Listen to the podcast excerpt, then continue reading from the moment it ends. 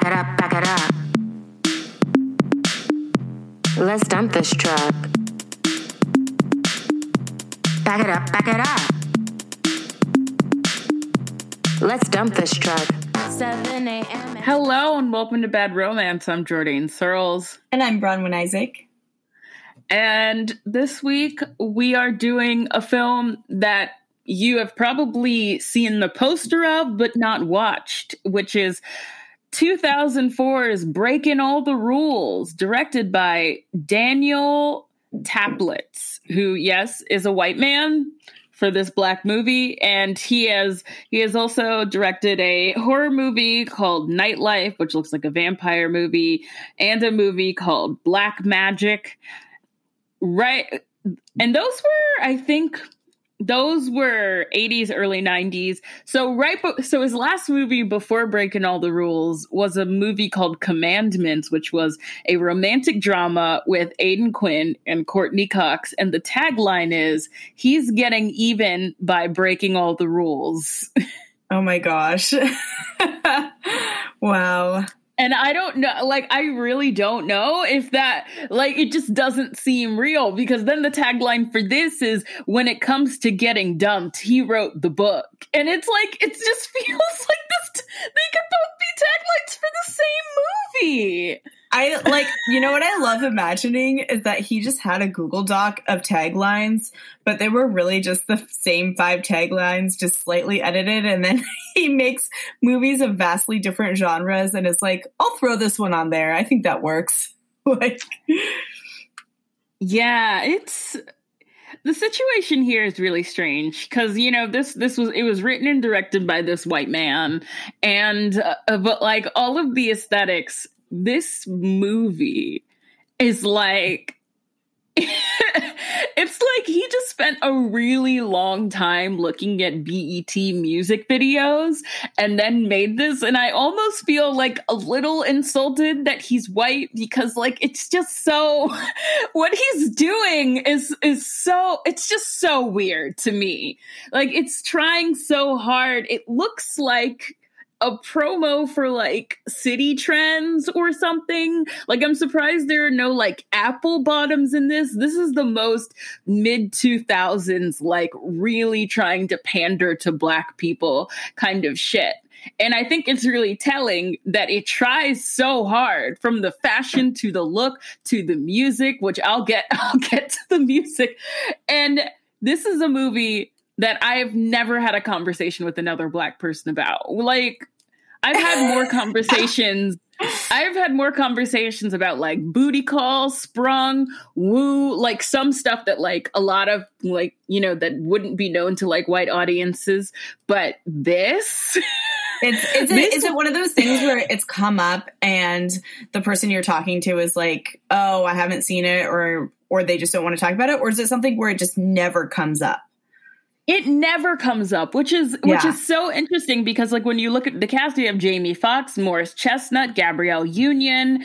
Um, we even have Heather Headley who plays herself in this movie and performs her hit song "He Is," which is one of my favorite songs. Heather Headley is one of my favorite like like just people in general. And to have her here and to play this song this song that does not belong in this movie and she she performs it once and then like it then it like plays over. So you hear it twice. So it's clear that she like got paid for this. And i'm glad that the girl got a paycheck but for this movie it's I know. I like. I kept thinking, okay, that is where a lot of the budget went. I mean, but there's huge name actors here too. So I was just like, I, I was like, I feel like to have Heather Headley there, that was trimmed from some of the maybe the set costs or what have you. I was like, that was a chunk.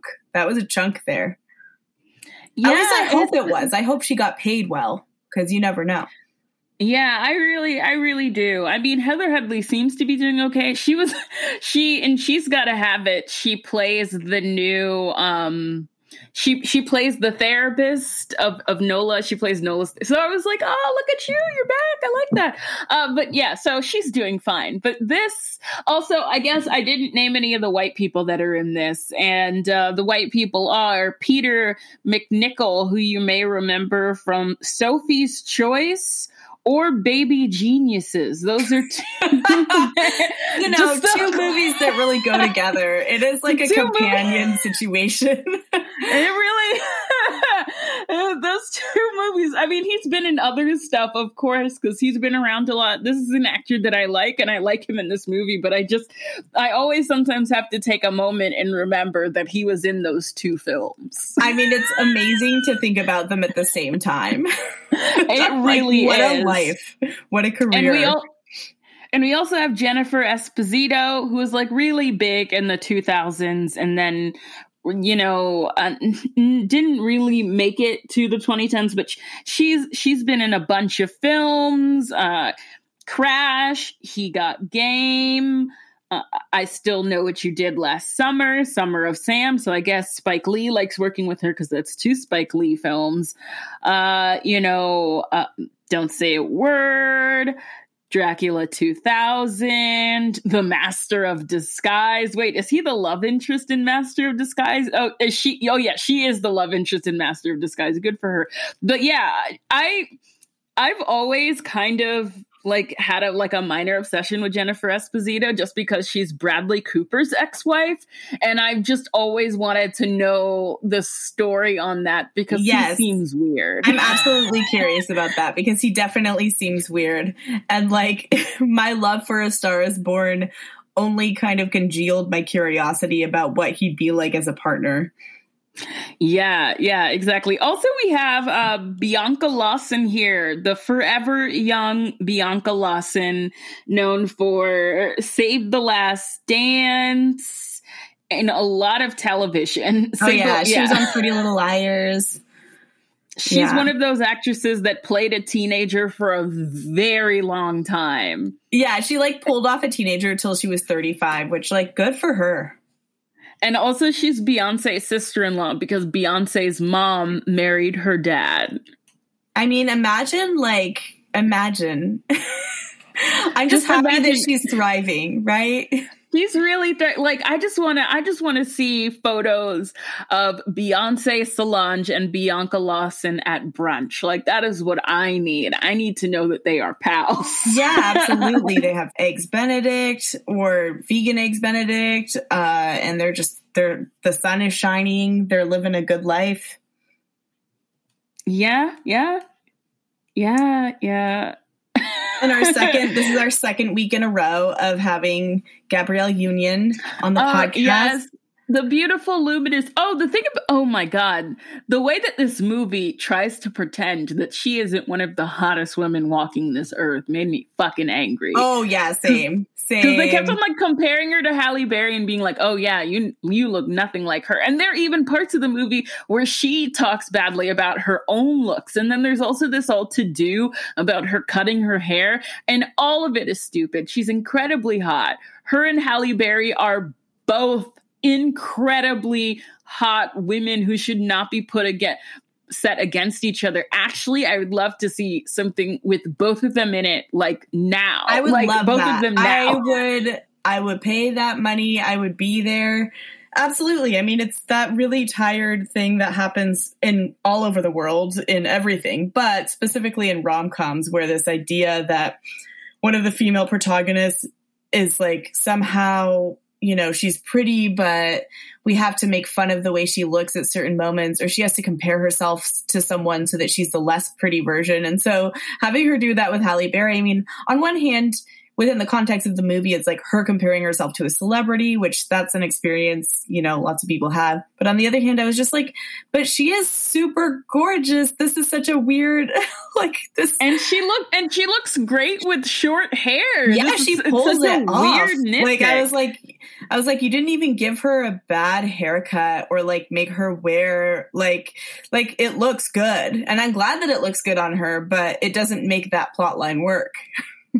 no, yeah, no, it doesn't. It doesn't make it work. So the this is a story about Jamie Foxx, Bianca Lawson is about to get married to him. And then at their engagement party she breaks up with him. And she basically is just like you know i want to have a relationship with like passion. And like it, it just is this like it for me. And i don't know just something needs to change. And she also mentions in that scene that she is 25 which makes complete sense to me. Like that was already like the fact that he spends this entire movie mad about this breakup was was such a barrier to me enjoying it because she makes complete sense and he yeah, should just accept that. Like she's just like I want something with passion and we don't have passion. And of course, like the perspective of the movie is, I mean, she's cheating on him and that's obviously not cool. And she's like running away with his friend.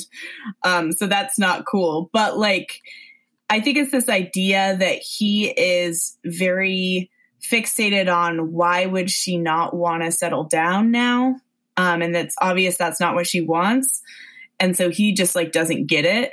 And to me, that just makes it clear that they're not compatible, right? Like she is running off with his friend, which again, that's fucked up. But also, he doesn't seem to understand why they can't force it. And I'm like, yeah, neither both of you don't make sense for each other. no, they don't. And even in like, not even pointing out the fact that he's a decade older than her. And so it's like, okay, so if she's 25, that means that you're 35. She is in a very different place. Oh, was he you. supposed to be 35 in the movie? Oh, actually, actually, I don't know if he was, but in but just looking at them, I could tell that he was older than her just everything about him seemed older than her. And it was just like you're trying and it just comes off like he's like trying to control like her. And it's just she's young. She acts young. You are not as young. You don't act as young. You should just be dating someone who like is an adult. Yeah. Yeah. And i feel like that's a really good question about like I, the movie never clarified how old he was supposed to be, but it made it very clear how old she was supposed to be, and that is interesting because, like you said, he's a decade older than her in real life, and that would make a big difference. Like if he was supposed to be a 25 year old, that would also be interesting casting, you know? Because yeah, no, he looks fantastic, he but he doesn't 20... feel 25. No, he's not. Like he, it's, yeah. just so, uh, it's just so weird. So he also like writes and he Peter MacNicol is like his boss or his editor is something I was very unclear. Yeah, Peter MacNicol is like the owner of this magazine. So he was like an editor at I think it's called Spoiled Magazine. Um and like we're introduced to Peter MacNicol because he's like he invites Jamie Foxx into his office and is just like, I need to fire people. And you went to school for psychology, right? So you could like help me fire people. And it's this whole weird thing where like his boss is giving him work that makes no sense. And he's like, well, why don't you just have someone in HR do that? And he's like, I fired them. And and then Jamie Foxx basically is supposed to fire someone and he's starting to do it. And then he realizes like he can't do it. And and this is like right after the night that Bianca Lawson broke up with him. So he's already in a fucked up head state. And so he like decides to quit his job. But him and Peter MacNicol are still like they're still friends. That's a confusing thing about the movie is like there's a point where he walks out on his job because he has this idea to um, write about how to break up with someone because he's been thinking about how to fire someone and he just got dumped. So it's like he quits his job, but him and Peter MacNicol are still in touch because Peter MacNicol still wants his basically expertise and his advice. So they're like not friends, but he's not officially his boss anymore most of the movie. Yeah, I their whole thing was so confusing. I felt like I felt like him, Jennifer Esposito, and also Jill Jill Ritchie, that that other white girl, are there just so that there's like white people in the movie. And I mean, thankfully, like Jennifer Esposito is like really funny in it, but like otherwise, it's just like it's just so weird that they're there. It's because they also just like seem like Morris Chestnut, Gabrielle Union, Jamie Foxx. They seem like black people who don't spend a lot of time with white people. So whenever they're talking to them, and it's not just how they look, but it's like their whole thing. It just doesn't make any sense for white people to be there. It's weird. It feels forced to me. I agree. Like yeah. Jennifer Esposito's character is the only one that kind of makes sense in that way. Jill Ritchie, I really don't know why she's there. Uh, no, it does not make sense. Like at all. And yeah, Peter MacNicol, I'm like, he could have been played by a black actor. He doesn't need to be white. Like, I did feel like because he was there, he was supposed to be kind of this dorky white guy. Like, that was how he was written. Is he's yeah, kind of this like dorky white boss character. So maybe. Yeah, it's. Yeah. Yeah. It's very much like he's white. And like, that's. It actually, I don't know. Have you seen Best Man Holiday? I have, yeah. Yeah, it's just like the it's just like a long version of that scene where the white dude is trying to reach Nia Long and he's like, I tried all your devices. yeah. I tried to reach all your Absolutely. Yeah. Which fun fact, I was in the theater. I was on a date with a white guy at that, and he was, and I was still living in Georgia, and he was so offended that the movie was making fun of how this white man talks. wow. Like he was like pearl clutching. He's like, I actually can't handle this right now. I don't have the bandwidth. I can't, I'm just like, I can't deal with like, okay, so we say devices. What? What now? And it was so funny too, because he was the only white person in the theater Like That's, I wanted to watch him. He didn't realize like he was proving the movie right. Like he's just it's like just, it's like wow, you can't even take this joke, buddy. like like I like and even like the pre- like the whole pretense of the date was that he really wanted to go out with me and I really wanted to see Best Man Holiday and not pay for it. right? And then he goes there and he's like, "Well, well, gee, bitch." I just love imagining him him like fulfilling the character and being like, "Well, gee, Willikers, that's a that's a that's a not nice joke." just like completely. Oh God, that's beautiful though. I hope I hope you didn't have to deal with him after that. Yeah, it's oh yeah, we didn't we didn't make it, which is which is fine because he's one of those people who like made me watch Ghostbusters, which I watched Ghostbusters for the first time with him, and then just like stared at me intensely, like waiting for my thoughts on Ghostbusters. And I've resented the movie ever since, just, even though it's like fine. there are no thoughts to have about Ghostbusters. Drag me if you want online, people. I like it. I like the movie. I enjoy it. I've watched it many times, but there's no thoughts to have on it. there's like, no like discourse. Like, yeah, like just it's a discourse course. Like you either like it and you think it's funny, or you like some of the actors, or maybe you don't like some scenes as much, or you don't. It's not that deep. Let it live. It's really it's it's not that deep. Uh so breaking all the rules. So uh Jamie Foxx does writes writes up this whole like rule book on like how to break up with people and like the methods and like should we do it in person? This is oh you, you should like sigh a lot. Here's like the language that you should use. And like at, like morris chestnut at first is very rightfully just like you need a therapist. Like this is not oh yeah morris chestnut is his cousin. And it's so funny. I have to say uh Morris Chestnut and Jamie Foxx's relationship does feel very realistic in the sense of like they're cousins and they'll both call out on call each other out on stuff that they do themselves.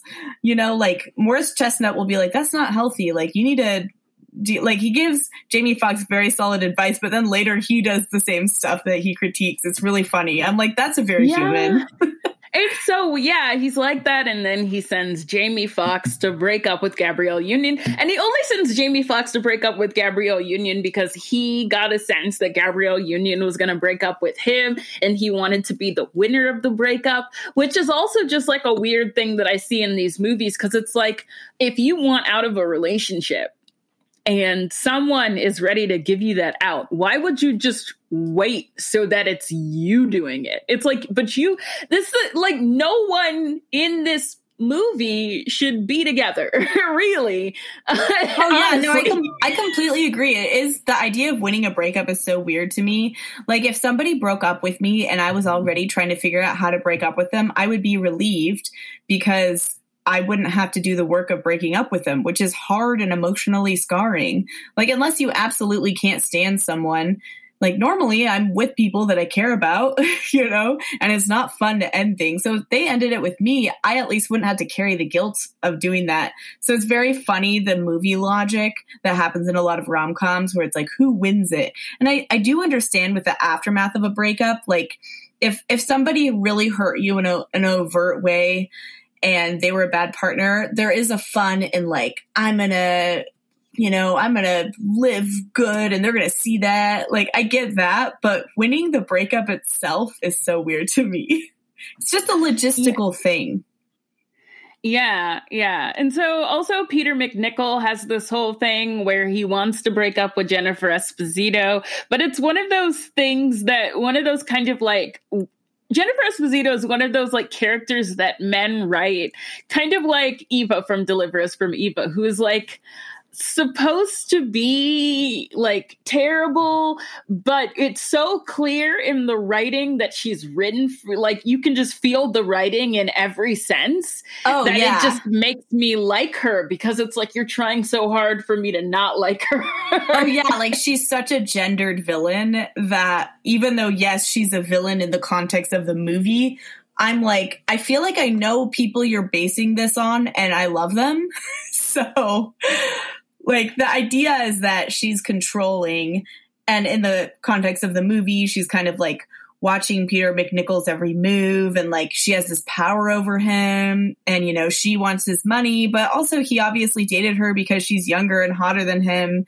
You know, it's a transactional relationship, but Peter MacNicol is like I want out because I feel completely out of control.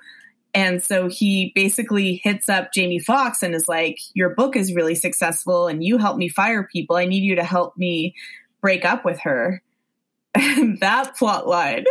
Oh my God. It's, it's so because it's because the whole thing is just like she is too powerful. She's she's her her feminine wiles or whatever. Like their whole thing is like the first episode of coupling which is just where it's just like like dude wants to break up with his girlfriend but he thinks that she's really hot and wants to fuck her. And so he's trying to decide between like sex and like actually being happy with a woman that he likes. And this is that stretched for an entire movie. and it's just okay. It's well, so, at some point. Like Jennifer Esposito, I gotta give it to her. She really works with this character. Like she rocks this character. She's like, yes, I will do this. I'm like, all right. She, she is giving the most to this movie. No one is giving more than she is. And she is the MVP of this movie. Like, she's great. Yeah, she is. Like, she is just like heightening that shit. She is bringing drama. I, I love it. I live for it. Like, especially when she's like, there's one point where she's on the phone and like Peter's like yelling at her from the next room, like his safe word, and she's just being so mean. she's just so good at it. I don't know. I I love it.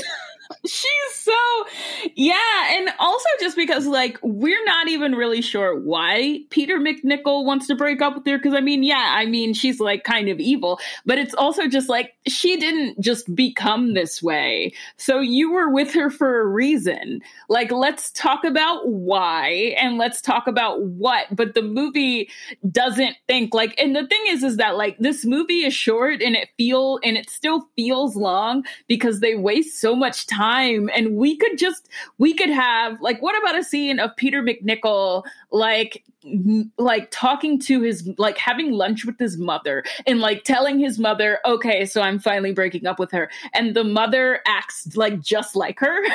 And oh then, i would love that. That would be such a good reveal yeah, like it's just yeah, give it give us something. He doesn't give us anything. So he's like the man the man is doing his best, but he's just not given enough of a character aside from white guy who hangs out with black man. yeah, like I I feel like the way that I mapped his relationship onto the movie was just okay, Peter MacNicol is supposed to be the kind of the hapless privileged guy who makes a lot of money. And so he wants to be with a woman who is like societally condoned as young and hot and is just naive enough to think that he can have that and love um, without really getting to know her first. like that was my idea was that she was good at seducing him and he, it, it's like the classic, a man goes to a club and thinks the woman is in love with him when really she's doing her job. That was kind of the energy I got from him. And I think you're right. I think like, what did he expect? Right? Cause she's just like, listen, we have a deal. Like at one, in one scene, she straight up says, I want your money. You want to be relevant. Let's work together. yeah. and it's like yeah and it's like okay he he's not expressing what it is that he actually wants and right. that's kind of the problem with the movie it's that you don't really know what anyone wants everyone does a lot of talking even like gabrielle union who is gorgeous and like wonderful like luminous like great screen presence I don't know. This movie tells me nothing about her except that she cut her hair. This movie tells me nothing about Morris Chestnut except that he's one of the sexiest men walking this earth. Uh, this movie doesn't tell me anything about Jamie Foxx except that, like, uh, uh, thank God he released Ray this same year.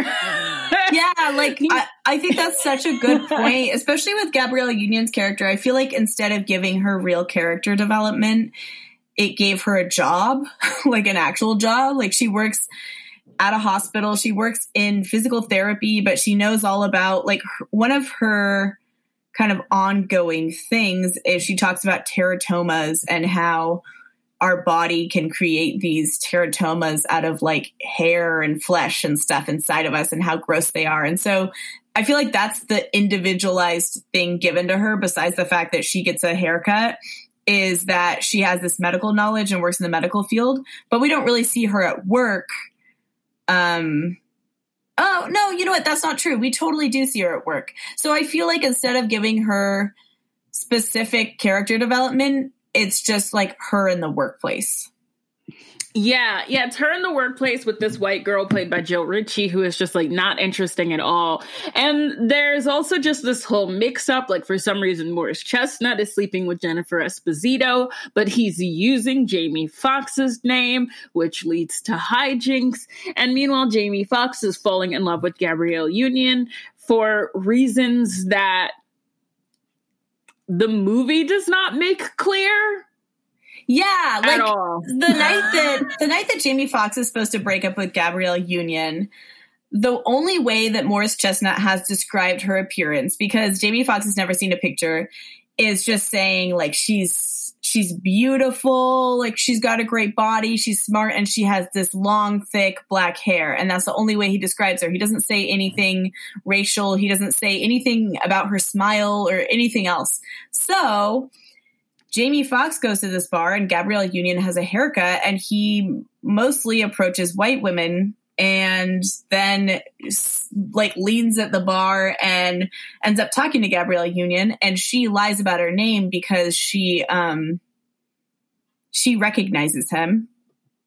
And she's seen him on TV so she knows that he's the guy who read the book and she knows that he's cousins with her boyfriend soon to be ex-boyfriend and they end up getting along like they end up hitting it off. And of course jamie foxx doesn't realize like that she is the woman he was sent there to break up with. So he tells her all about that plan. And then they go get dinner and they bond and they have this whole like you wouldn't bite your hand because you're too selfish to bite your hand because of self-preservation. It's like this bit where it's like i dare you to bite your hand until you bleed. Like that's like part of their meet cute I just um every everything is just like weird shit. It's just everybody talking about weird shit. It's like it's like a guy wanted to make Seinfeld with black people, but then like didn't like change any of the references or conversation to make it sound like black people are talking. it's just it's Yeah. It's just it's just giving them like weird, like quirky topics and things. And it's like this is like making it interesting. But it just sounds like everyone's it just sounds like everyone is reading lines. Like it like uh, it, it's I been a while since I I've- feel like Gabrielle Union gave more to deliver us from Eva. Yeah. Oh yeah, absolutely. Everybody, it's like you can see the script pages like just off screen. Like I've never seen people f- like people these people phone it in the way that they did in this movie. And it, you know, it does make Yeah. me wonder about their experience with the director. Like, did they like him? Did they respect him? I'm sure we couldn't get that kind of transparency in interviews because people got to keep their careers. But like, it does make me wonder if they were just like, this guy doesn't know what he's doing, or this guy hasn't worked on rom coms before because he hadn't. Um, or this guy is trying to direct a movie starring black people, but he's a white guy and he doesn't really seem to to like listen to people or know what he's doing. I'm very curious about that because whenever whenever I see multiple really good actors phone it in, I I blame the script or the directing, and oftentimes script writers and directors overlap. So yeah. Yeah, yeah, yeah. This just seems like a. It's even just weird because I look at the producers and like I just kept on looking for a black producer and I just didn't see one. And so it's just like this is one of those movies where I'm just like, why does it exist? I'm like not. it's interesting because like i had like a little bit of fun watching it like it's in the way that i have fun watching a good handful of the movies we cover that are like bad they're bad romantic comedies that's why they're on the podcast but they're not insufferable they're not like so gratuitously bad that i can't follow what's happening or so gratuitously you know misogynist that i can't follow what's happening there's always a little misogyny but um it it has like this sh- very rom-com shenanigans and like the switcheroo with Morris Chestnut and Jamie Foxx. Basically, you know, Jamie Foxx starts seeing Gabrielle Union. He thinks her name's Mary, but her real name in the movie is Nikki behind Morris Chestnut's back because he doesn't know who she is. So Morris Chestnut just knows that Jamie Foxx is seeing someone. And then Morris Chestnut is hanging out at Jamie Foxx's apartment once when Jennifer Esposito goes there because Jennifer Esposito finds out about Peter MacNicol's plan to to dump her. And so she wants to like confront the man who's going to help her help her dude make her lose her bag basically. But then Morris Chestnut assumes that Jennifer Esposito is there to hook up and he pretends to be Jamie Foxx and they start this like hookup relationship that is very it's con- the only way in which it's confusing in the movie is that it's very unclear it's it's uh, implied that they make some sort of deal in connection to her breakup, but that's never really fully followed through on. So they're just hooking up, but then there's money maybe because Peter MacNicol is still meeting with Jamie Foxx this whole time because Jamie Foxx doesn't know that Morris Chestnut is pretending to be him. So it's this whole thing where like yeah, Jenna, Jennifer Esposito thinks that she's fucking the guy who's trying to help ruin her relationship, and I think she's into that.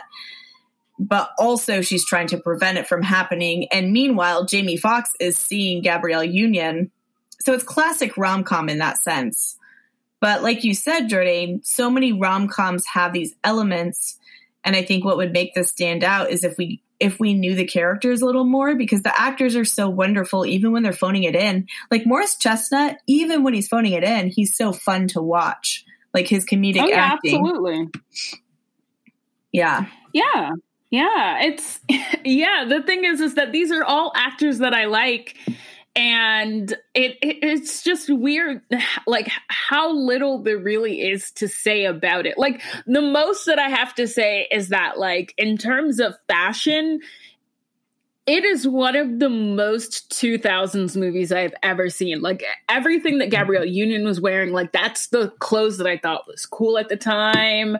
Like even Jamie Foxx like being in his like the twisted hair, which he almost never has, is like still very like it's just it's honestly weird that there's that the song Get Low does not play at all in this movie. This is so it's so That's so true. This movie is like if Get Low was a movie. Like that's how it feels.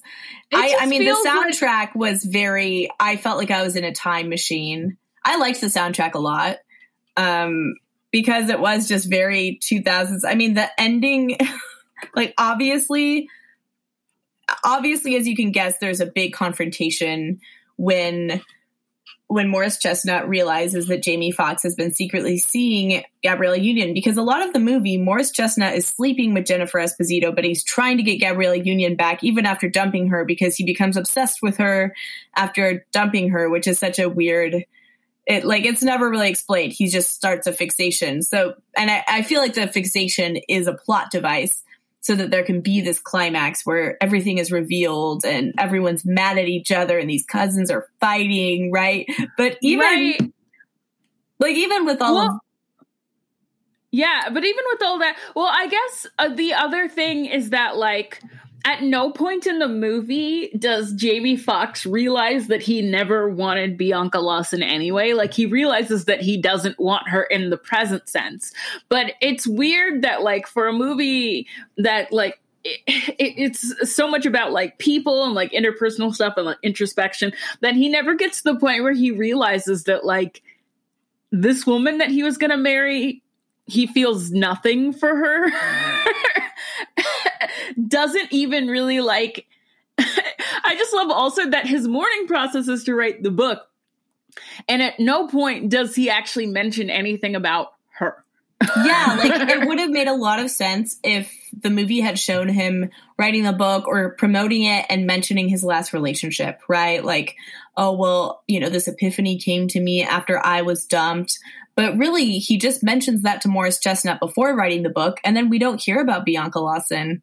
And then she's introduced later in the movie because she's on a plane and she's crying reading the book because she knows the timing of when it was published and she decides she wants to come get him back, which again doesn't make sense because, like, I understand, you know, she's young, he's kind of famous now, maybe she's curious, but the movie tries to sell us that she's genuinely remorseful and wants him back. Oh no, absolutely, absolutely not. And when she starts calling herself his muse because he wrote this book, it's like you're not even that because he wrote this book. Like you were the catalyst, but you don't like. He doesn't talk about her from the moment that they break up. He doesn't talk about her. We don't know anything about her except that she's 25 and is probably going to grow out of all of this behavior. Yeah, like it's not about her, even though she's the catalyst. It's about, it's not even about mitigating heartbreak because when he first pitches the idea of the book, it sounds like, oh, this is an emotionally responsible thing you're trying to do. You're trying to help people hurt each other less. But then, as what the book says is, you know, made apparent through the movie, it's like, no, this is just kind of like the game, except it's called the plan and it's a breakup thing instead of a pickup thing. And it's really about manipulation and quote, winning, right? So it's, yeah, it, it's funny for her to call herself his muse. And I think it just feeds into the character profile of her, which is supposed to be that she just is running to whatever is shiny, which I mean, that's again, you know, uh, that's a thing that happens. But it like there the the whole like big reveal scene is at this party where she shows up and Morris Chestnut is like, Hey, I have a surprise for you. And then he's like, Look, it's your ex, which what the fuck, dude? like, what?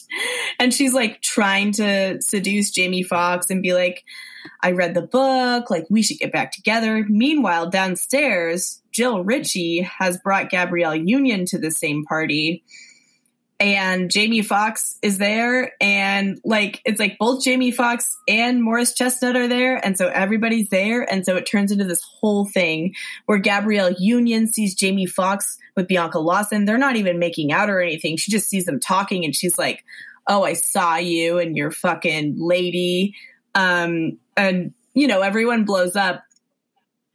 But like oh, the only the only scene in this movie that I feel like was executed perfectly is when he is when Jamie Foxx blows out the candles, the lights go out, and then you hear Morris Chestnut punch him to the ground like that. Oh yeah, that, no, that was expert choreography, and I also like the continuity because in a following shot, which is back at Jamie Foxx's apartment, you see that there's cake on his shoes, and I love that detail.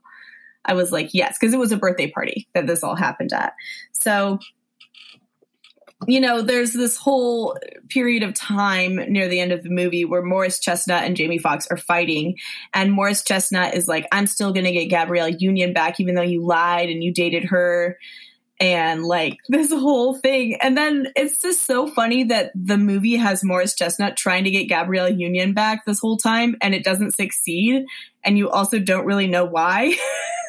like, yeah, you you don't know why he wants her. You don't know why anyone wants anyone except the only person with like clear motives is Jennifer Esposito. She wants to get dicked down and she wants money. And like just very clear whereas like everyone else is just like the thing is is that no one in this movie has a good enough connection for any of this shit because no one is in love. Like they use the word love, but no one is in love. There's no like even the the dates aren't romantic like this is this is the kind of movie where you're you need some laughs but you don't want to think too hard but you also want to see beautiful black people like this is something that like it's but there's no actual like content in it it's it's yeah, like, so empty of content. the couple that makes the most sense to me, like at the end, Jamie Foxx and Gabrielle Union do end up together,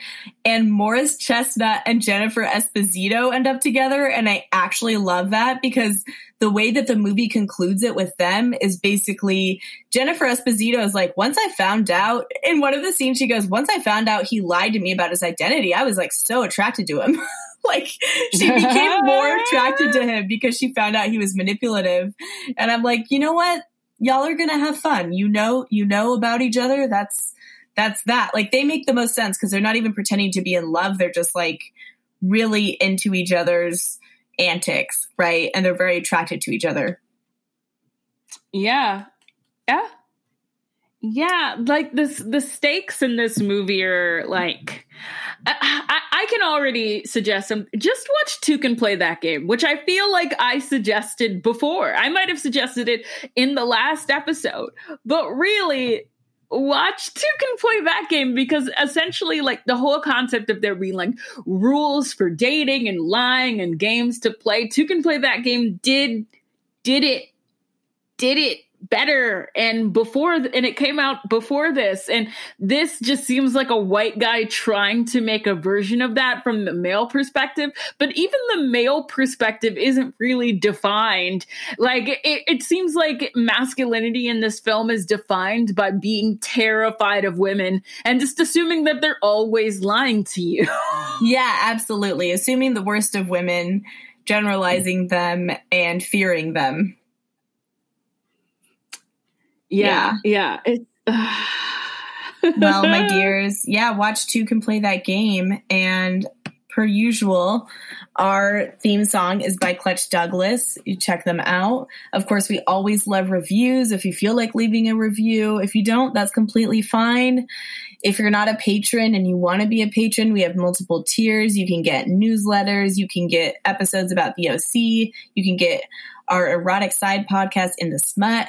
You can get the young adult side pos- side side podcast. Oh my god. um, wow, doing well. Uh, I hope that you're all drinking water as it gets hotter outside. I'm Bronwyn Isaac. I'm Jordan Searles. Hi.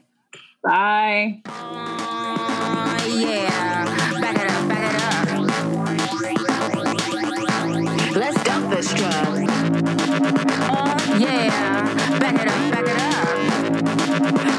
Yay.